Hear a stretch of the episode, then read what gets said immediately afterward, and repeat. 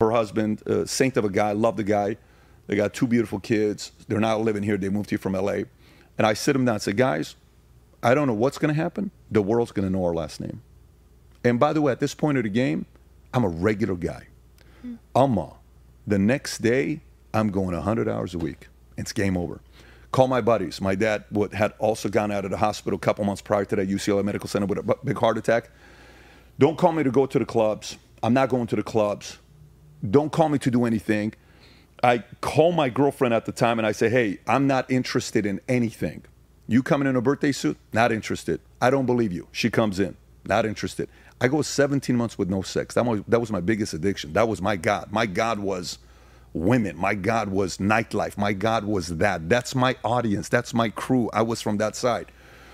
And I put my head down January 21st, 20, 2004, I want to say. I give my life to Christ. I go to church sitting front row. 17 months done, focused. It's Friday nights, Bible study, 6 o'clock to 2 o'clock in the morning, every other Friday night at Pasadena with Paz Nas, this pastor called Mano, and we're talking about philosophy. And I'm still an atheist, but I'm debating him. There's no way in the world if Jesus this and what about this? And they use it because people were so naive and innocent back in the days and they didn't know what it was. It was so easy to use fear again, control them. And they were doing this. And you know what they were Today you can't get away with that. This is why there's so many more atheists today because they're being exposed. Christians are, I'm having these types of conversations with them. Can right? I pause you right yeah, there? Because there's a lot of men that are in the same boat Yeah. that you were there. And this is a huge pivotal moment for you because I believe this there is, you either worship a God or you worship yourself.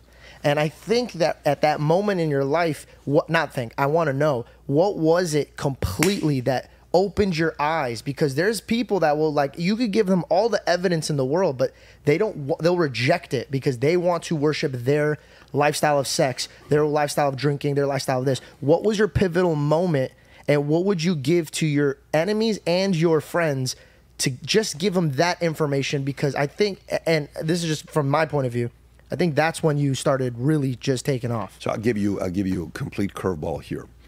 What percentage of her past do you know?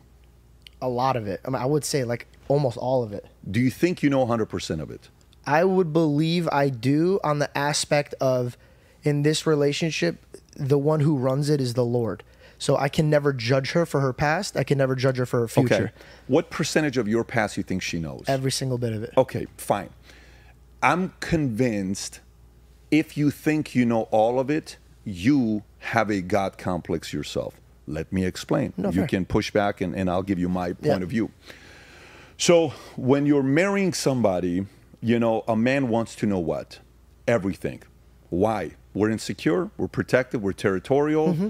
We have this natural, like, hey, you're mine. Like, yeah, I want to make sure. know. I need to know, like, what happened with that guy and how many this. I don't want to walk into a place and be embarrassed. Totally get it. Yeah. And then later on in my life, what if stories come up and then I'm going to be embarrassed and that? Yep. These are all valid concerns that a territorial man will have. Totally innocent Mm. that we have. Okay. You can go back and forth with that in your mind, saying, I'm not getting married until I know 100% of the stuff. You ain't never going to get married. Mm. You're just never going to get married. So, what's the moral of the story there? Okay. I'm the guy that has to do everything. Well, now I got a problem because it's not going to happen to me. I'm the mathematician. I'm the freaking math guy. I'm the angle guy. I'm the counting every light in a place. I'm the guy that's counting how many Celsius, how many. I'm the guy that's counting how many lines goes all the way down. Having a conversation with you, I'm counting those little buttons in here in that corner to see how many the button. Is it nine or is it twelve? I'm just kind of go. I'm that guy, right? So everything with my brain. The reason why I love math is because I can use Pythagorean theorem to get an answer to a formula